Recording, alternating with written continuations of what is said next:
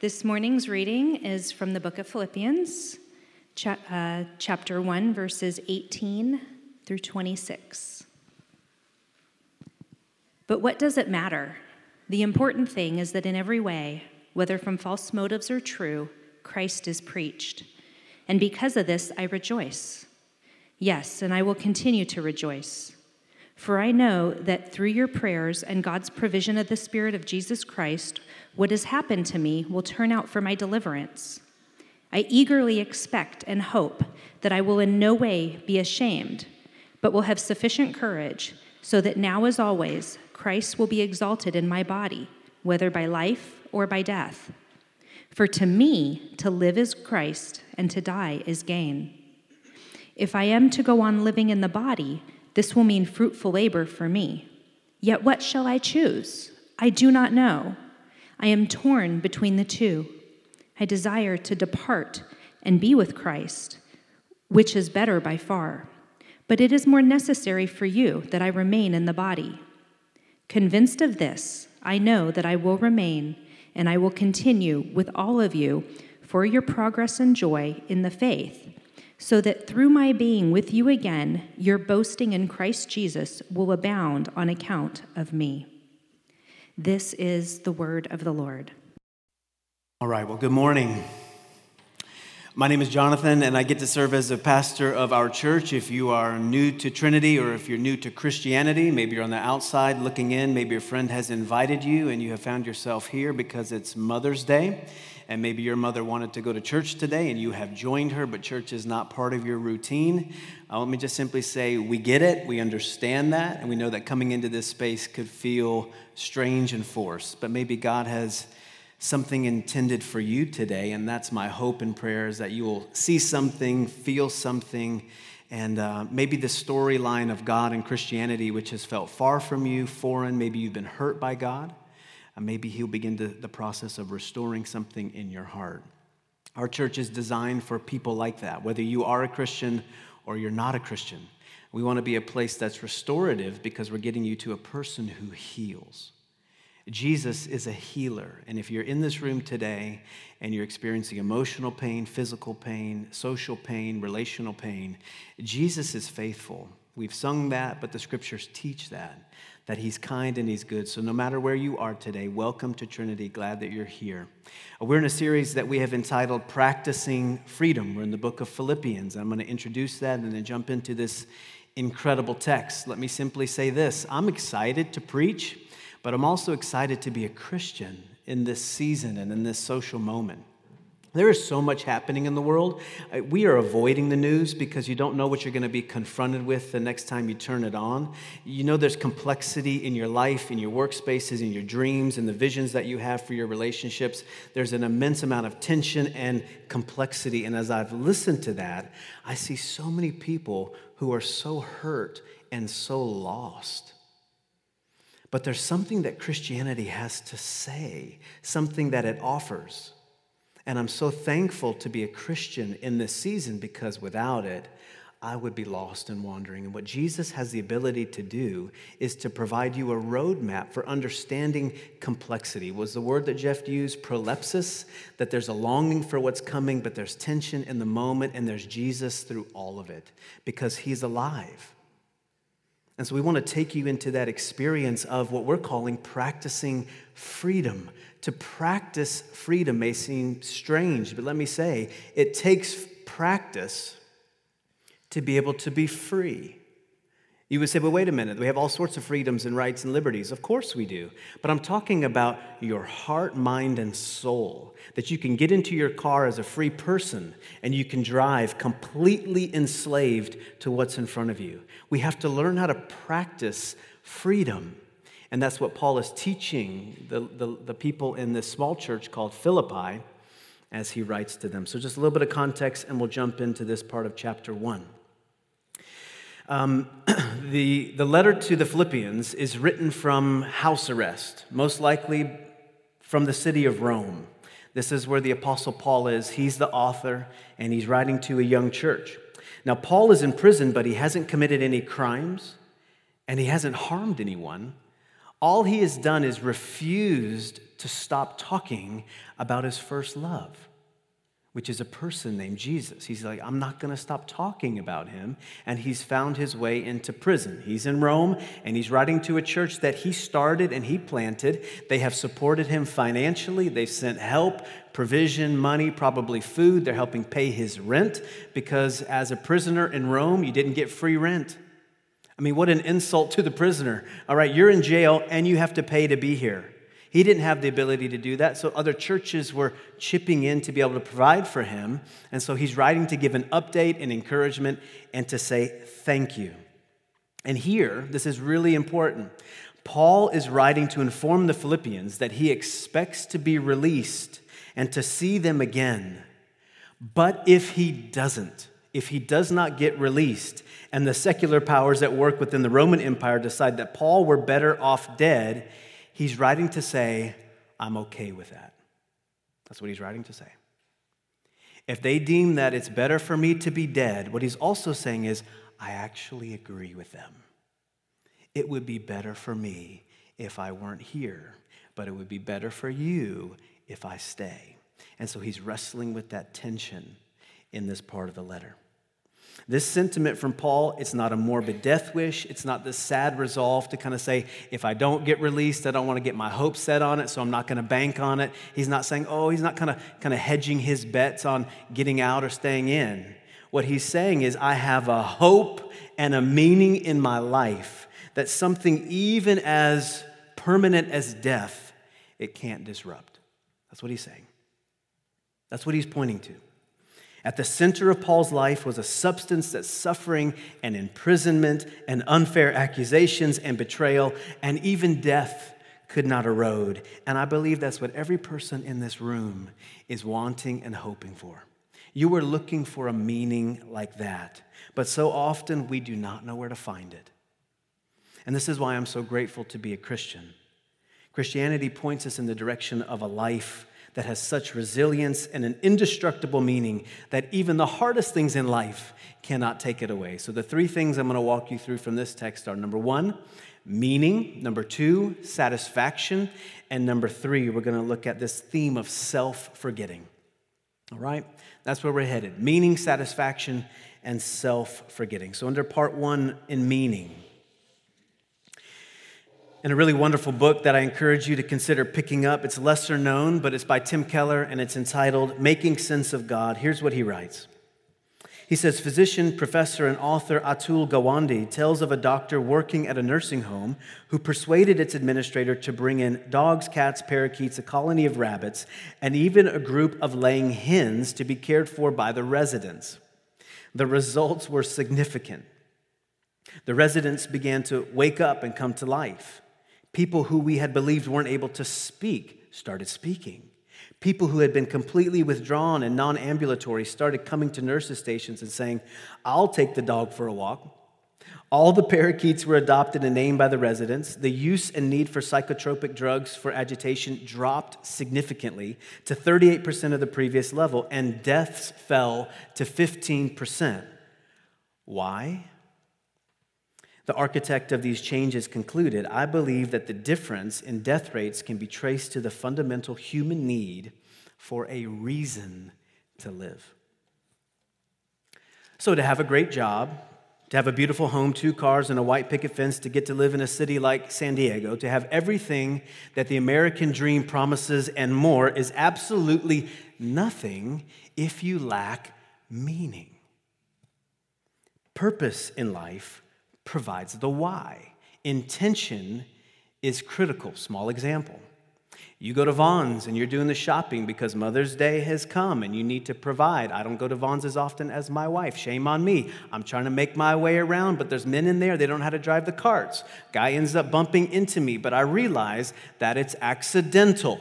All right? He didn't have an intention to hit me or to hurt me. I might be able to kind of glance it off, brush it off, not a big deal. But as this guy's coming through and I realize that he has an intention to hurt me, he's got an agenda, he wants to get to the line first, and he's reckless and he bumps in and he has an agenda to hurt, all of a sudden the exact same activity has now caused an issue. Now, I'm a pastor, I would never have a problem with anybody, right? I don't have a temper, nothing's gonna happen because pastors are perfect. I get that. But let's just assume on that day I didn't have a good day and I'm gonna get a little upset with this individual.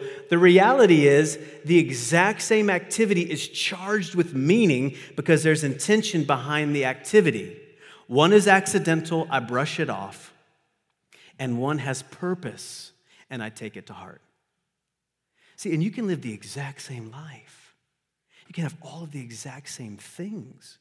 It looks the exact same way, but one feels purposeless and one is charged with meaning, and one is going to get to your heart. And that's what Christianity is after. To quote Keller again, he says, If people say that their lives are meaningless, it doesn't necessarily mean that they don't have good jobs, family, and friends, and the means to live in a materially comfortable way. It means that they are not sure what all the activity is being done for. Put another way, they are not sure that all their making and getting actually matters, makes a difference, or accomplishes anything beyond itself. Hmm. Gotta stop and think about what we do, what we purchase, why we go to those places, why we dream about the things we dream about. Let me take you to the word significance for a moment. Think about this word.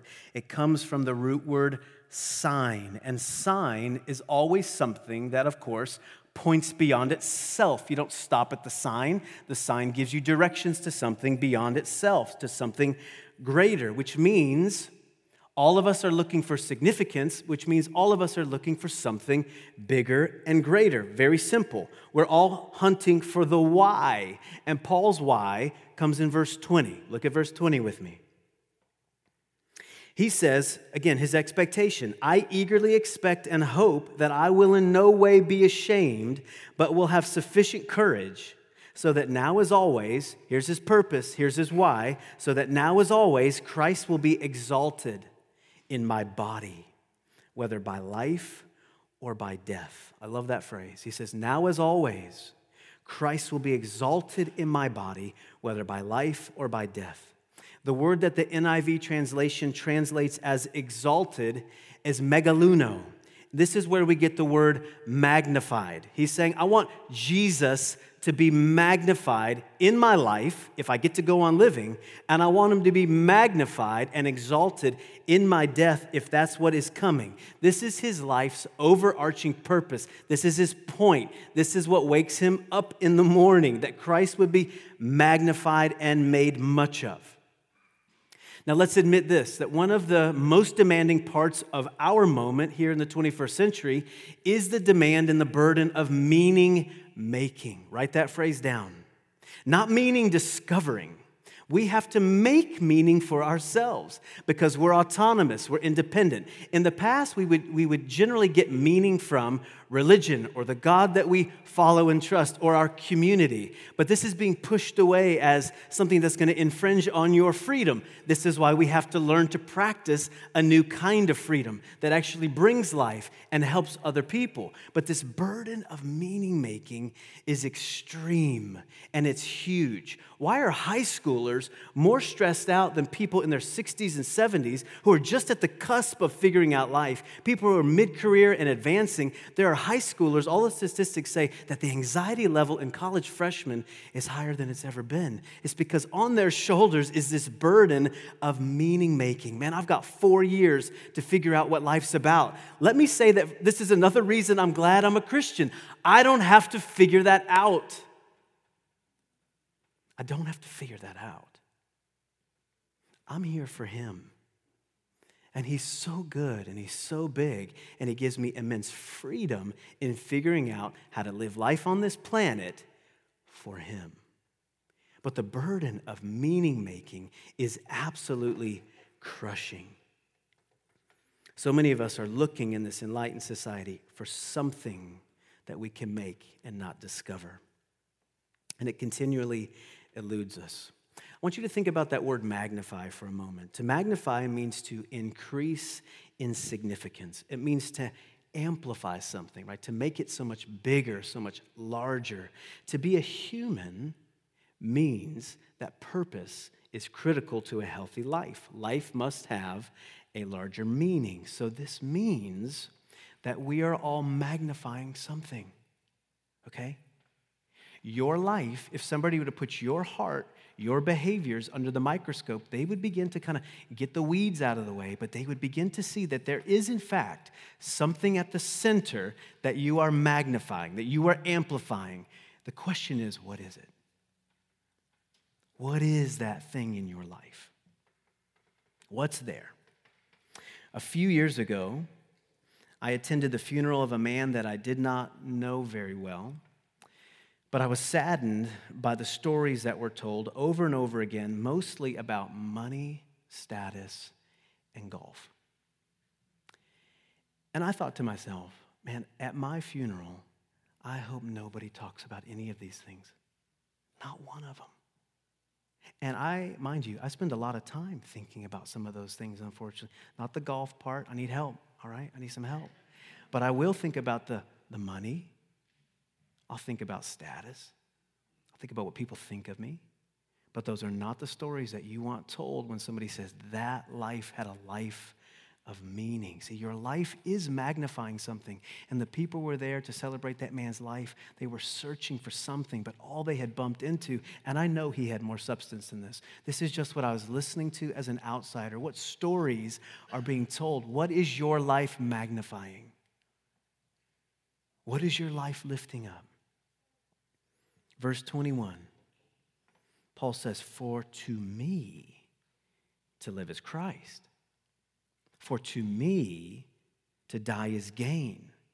For Paul, life's purpose was wrapped up in his understanding of Jesus, and his mission was to amplify and to magnify and to exalt Jesus Christ. He wanted people to see the greatness of the Savior. He wanted people to experience grace, people who were lost and hurting. This was what woke him up.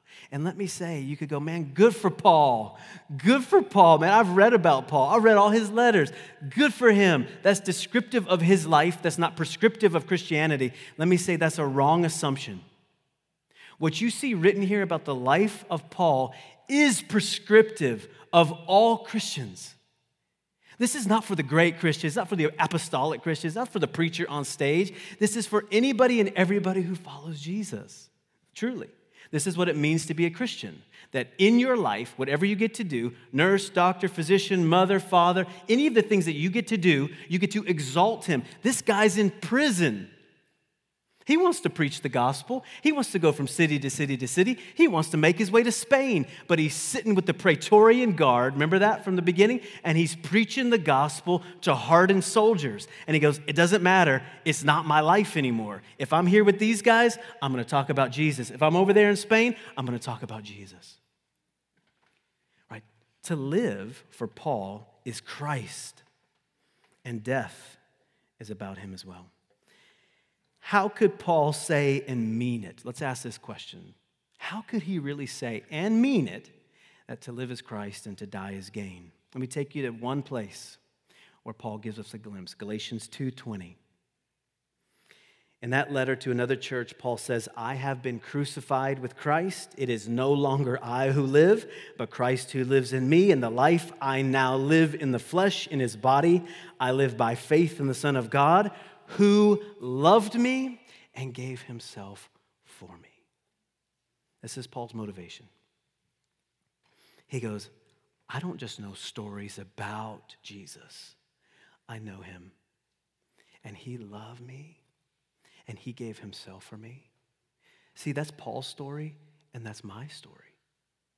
Anybody who follows Jesus says, That's my story. He knows me. I don't just know about him. There's a big book that'll tell me his story. He knows my name. I know what he has done for me. I do not deserve to be a part of his family, but he has given himself for me and he has set me free. And so, what Paul is doing is he's working this out. He's showing them how to practice the gospel. This is what it means to be a Christian. What a beautiful verse. The life I now live in the flesh, I live by faith in the Son of God who loved me and he gave himself for me. Paul had discovered a source of meaning that had actually discovered him. And every time you enter into a relationship with Jesus, you realize you didn't find Jesus, Jesus found you. Right? Meaning has found you. And in connection to him, things begin to fall into a different sort of place. Doesn't mean it's easy, but the soul begins to get it. I was made for him, I was made by him, and I want more of it. Let me ask you this question before I take you to point two. The question is personal. What are you living for? What are you living for? How would you complete the sentence? To live is fill in the blank. How do you fill in the blank? To live is what? Let me give you a few examples. To live is youth, fitness, and beauty. To die, then, because Paul goes back and forth, to live is Christ, to die is gain. To live is youth, fitness, and beauty. To die, then, is aging, wrinkles, and a lack of physical fitness. To live is comfort. To die, then, is suffering, trial, and unmet expectations. Does that feel at all like it resonates with you? It certainly resonates with me, both of those. To live is my children. To die, then, is to fail as your children fail. To live is my family, which means death is any, within any and every relational dysfunction. Death is relational dysfunction. To live is my money, to die then is to be broke. And to live is my reputation, which means anything that puts you in a bad light, any failure, anything that exposes the truth about you is death. John Piper comments, he says, Death is only fearful to the degree that it threatens to rob you of what you value most. Isn't that amazing? Death is only fearful to the degree that it threatens to rob you of what you value most. And because of Jesus' defeat of death on the cross, to live is for him. It's the only logical thing that I could do. I mean, if it's a real story, then I gotta follow a real living Savior. It makes sense. But to die only gives me more of him.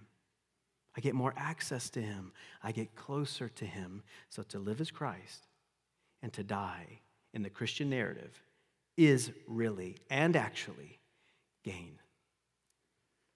So, meaning. Let me take you to part two satisfaction. Now, maybe write this down and go to the book of Ecclesiastes. I'm going to take you to a couple of verses, but you can go to chapters one and two. It'd be a wonderful modern book to read. Here's what the writer says this is how he begins. He begins with these words meaningless, meaningless, says the teacher. Everything is meaningless. I undertook great projects. I built houses for myself and planted vineyards. I made gardens and parks and planted all kinds of fruit trees in them. I amassed silver and gold for myself and the treasure of kings and provinces. I acquired male and female singers and a harem as well, the delights of a man's heart. I denied myself nothing my eyes desired. I refused my heart no pleasure. This is his introduction to the letter. You go, whoa, whoa, whoa, this is kind of intense, but tell me more. I need to know why. What's going on in this meaningless world? You seem like you have everything. But even after all of his searching in chapter two, you know what he concludes? He says, So I hated life because the work that is done under the sun was grievous to me. All of, its, all of it is meaningless, a chasing after the wind. Jonathan Haidt, he says that this man was not just battling the fear of meaninglessness, he was battling the disappointment of success. He's battling the disappointment of success. And we understand that there is no real correlation between how much we have or how much money we have and happiness and satisfaction. I think intuitively, we've seen enough stories, we've been in enough uh, places that are different and impoverished, and we go, man, they're as happy as we are. We understand that there needs to be a bare minimum level of a threshold we need to get to, but then happiness is not contingent on anything else outside of what's going on in the human spirit, but we don't want to believe that. It's as if we don't want that to be true. We prefer to believe as if there's something under the sun, as the writer says, that can satisfy the desires of the human heart. Man, this writer, this writer who wrote the book of Ecclesiastes, many assume it's King Solomon, he is looking for something to magnify. He's looking for something to make bigger, also to make his life worthwhile. He's trying to connect to a bigger storyline. And he goes, Look, I've planted things, I've made things, I've purchased things, I've been to gardens. He loves, he's got a green thumb. He goes, Over here, I'm building homes, I'm collecting money, I'm investing, I've got women and wives and sexuality, and all of it has left him empty. So he hated his his life, and he concluded that it was meaningless. Look again at verse 20 of our text. Paul says in verse 20, I eagerly expect and hope that I will in no way be ashamed, but will have sufficient courage so that now, as always, Christ will be exalted, the same word, magnified in my body, whether by life or by death. When he talks about exalting and magnifying Jesus in his life and his death, you're getting very close to our understanding of the word and experience of worship. Magnify, exalt, and worship is what we are doing right here in this space. Worship biblically is finding your worth and your satisfaction in God. It's not just like opening up a, a, a, hymnal or a worship guide. It's not just reading a few prayers. It is saying, I find my ultimate satisfaction in you. You are the meaning maker. I am the meaning discoverer. And I am here because you have exposed meaning to me in a person. I am finding my satisfaction finally in you. And because that's true, I'm going to lift my voice. I'm going to sing. I'm going to pray with earnestness. And it's not just in the 30 to 45 minutes that we get to do that together, it becomes a life, it becomes a lifestyle. As I've said before, my man's in prison. And this is what he's writing in order to update these other Christians who are learning to practice freedom. He goes, Let me show you while I'm chained to two soldiers what this can look like. Magnification, exalting, is so close to the biblical concept of worship. So when Paul says to live as Christ and to die as gain, what he's saying is that Christ has actually become his great source of satisfaction. Paul got his sense of worth from his understanding of Jesus. But for many of us, that's simply not the case. We are still meaning makers looking to create the good life for ourselves. And there is often a trajectory to our search. Let me just give you a couple of those steps. When we are searching for satisfaction, we begin like this. I think we have a little chart for this. Number one, we begin with youthful optimism. What we are saying at the beginning is, I'm assuming it is out there and I'm going to find it. And we come with so much energy and we come with so much expectation. There's got to be a place, there's got to be a career, there's got to be a person that's going to help me feel like my life is worth living. There's something missing, but it is out there and I am going to find it youthful optimism. We're going to search for it, we're going to bank on it, we're going to go to schools, and we're going to assume that something, some person is going to give it to me. But then it leads to number two resentment. I have not found it yet. And then you get to a certain age in your life, you begin to blame things on structures and systems. I grew up in a bad system. I didn't have the right support. I didn't get to go to the school of my choice. Right? If I just had more support, all of that may be true, but you haven't found it yet. And so there's resentment that begins to build up in the human heart. I wish I could find it. If I just had a better run, if I'd just been dealt a different deck of cards, if I had a different set, I could have moved forward. So we begin to blame. Then there's some of us who push hard. You have a lot of drive. And I know there's a lot of people in this room like this. You have moved forward in life and you have actually achieved a fair amount. But then you begin to look around, you go, but I'm still missing it.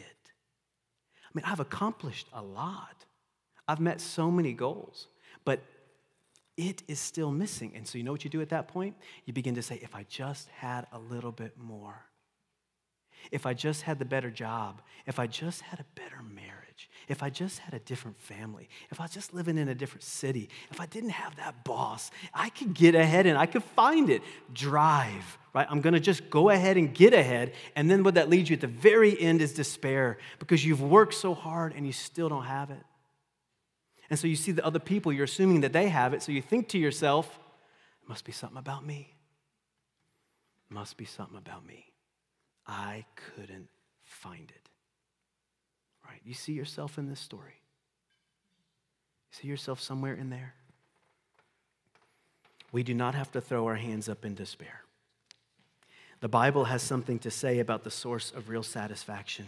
And again, it comes back to worship, or said another way, as Augustine would have put it, it comes back to rightly ordered loves. The reason God began the Ten Commandments, there's 10 of them, and he begins with this one You shall have no other gods before me. Rightly ordered loves was because he knew, number one, that he was the most glorious, worthy being in the entire universe, and to love and serve anything other than him is spiritual suicide. That's why it's number one. Love God first. If you don't, your life will be a train wreck, no doubt you will end up in despair. And number two, God knew that anything else at the center of your heart would ruin your heart. That's how good He is. Anything else at the center of the human heart will ruin you. Here's how C.S. Lewis put it.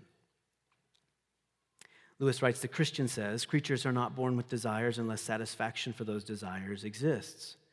A baby feels hunger while there is such a thing as food. A duckling wants to swim. Well, there's such a thing as water. Men feel sexual desire. Well, there's such a thing as sex. If I find in myself a desire which no experience in this world can satisfy, the most probable explanation is that I was made for another world. If none of my earthly pleasures satisfy it, that does not prove that the universe is a fraud.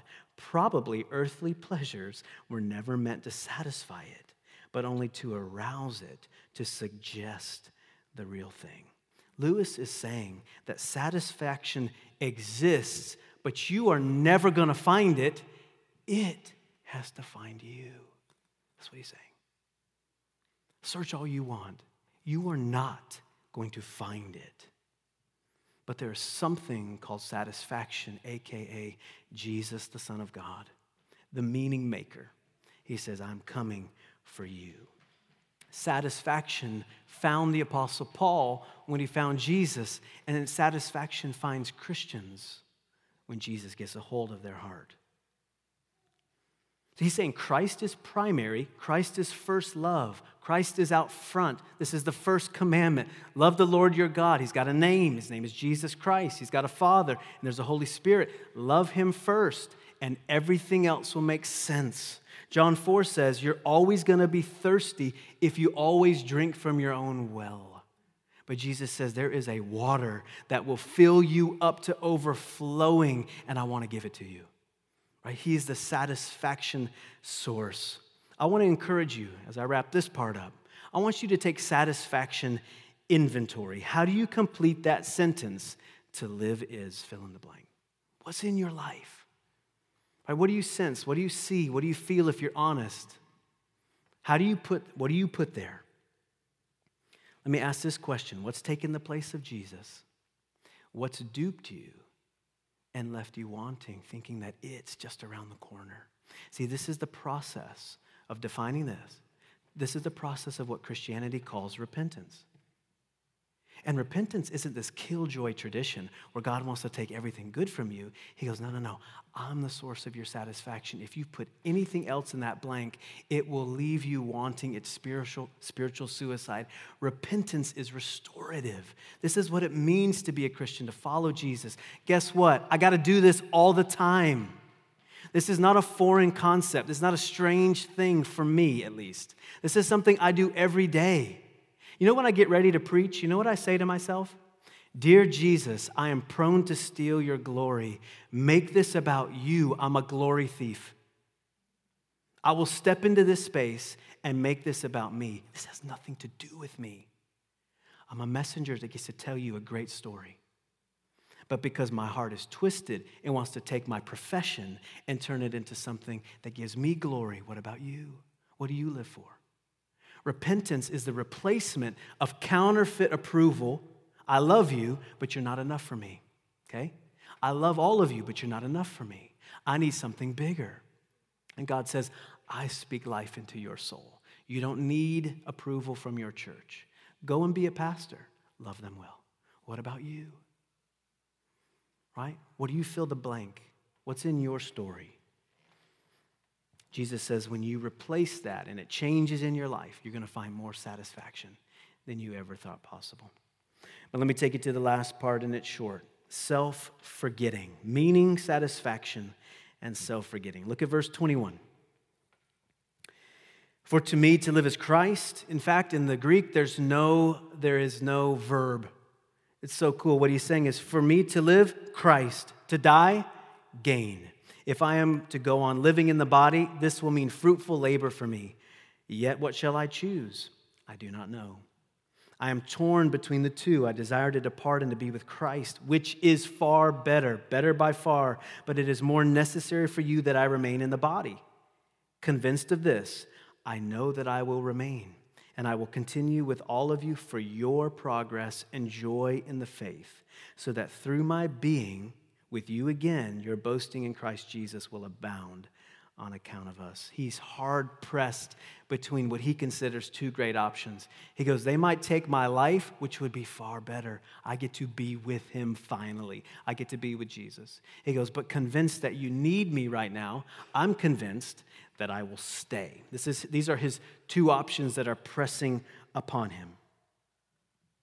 Death is the ultimate source of FOMO, isn't it? It's the ultimate source of missing out? What pleasures, experiences, people will death steal from you? But if our ultimate joy is no longer circumstantial, people, places, things, but it's based on Christ's love for you, then you can actually forget about yourself. And I'm not advocating for, for a, a lack of self care, I'm not advocating for humiliation. I am advocating for a life that says my meaning and satisfaction are so stable, so anchored, and so resilient, I can actually forget about myself and start thinking about other people. This is what Paul is saying has happened in his life. The Holy Spirit is creating a community of people who follow Jesus, whose greatest satisfaction is Christ, and whose greatest ambition is to give themselves away for the good of other people. That's what it means to be a Christian. You exalt in Christ, you honor him, and you give yourself away for the good of other people. Because guess what? Because meaning settled, I don't got to steal it from you or you or you or anybody else. I don't have to manipulate you. I'm free to serve, free to practice the freedom of the gospel. This is what it means to be human. And this is why I'm so thrilled to tell you about Jesus. Why is this the case? It's because it's modeled on the gospel. It's what Jesus has already done for Paul. When Jesus said and he prayed, Lord, not my will, but yours, he was saying, I desire too to depart and be with my Father, but it's better for your progress and joy in the faith for me to stay. And that's why he went to the cross. And so all of Paul's life is modeled on that, it's modeled on Jesus. This is the sort of community that can change the fabric of our city. And I want to just lead us as we close. You can go ahead and prepare, close your eyes if you'd like. I want to lead us in a prayer that's going to get to meaning, satisfaction, and self forgetting. Lord Jesus, I believe the gospel is big enough to change an entire city like San Diego, but it's got to start right here with an individual heart. That satisfaction inventory is so simple, but it is going to expose us. Are we scared of exposure? We love reputation. We love money. We love what people say about us. We love our kids. We love the future dreams we have. We love our possessions. We love power. We love comfort. We love so many things. But you've come to restore first loves because unless you do, we will search and search and search. We will cry out like the writer of Ecclesiastes This life you've given us is meaningless, but the meaning maker has come. He's entered into our sin, He's into, entered into our brokenness. And so we cry out to you in repentance, not because you're a killjoy God, but because you restore all things. Jesus, teach us to exalt in you. Teach us to be satisfied in you. Teach us to sing as if we were actually satisfied in Christ. Teach us not to hold back. Teach us not to be ashamed. Teach us not to think about the people around us who might think us strange if we confess our sin with our heart and not just our lips. If we sing to you with hands raised because we want to, because you've satisfied our heart, the searching can be over. Would you end it for us today? No more searching for meaning. Meaning has come. His name is Jesus. Lord God, lead us into a season of knowing you better, of filling in the blank truly from the heart, to live as Christ and to die as gain. Make that true here, we pray. In Jesus' great name, amen.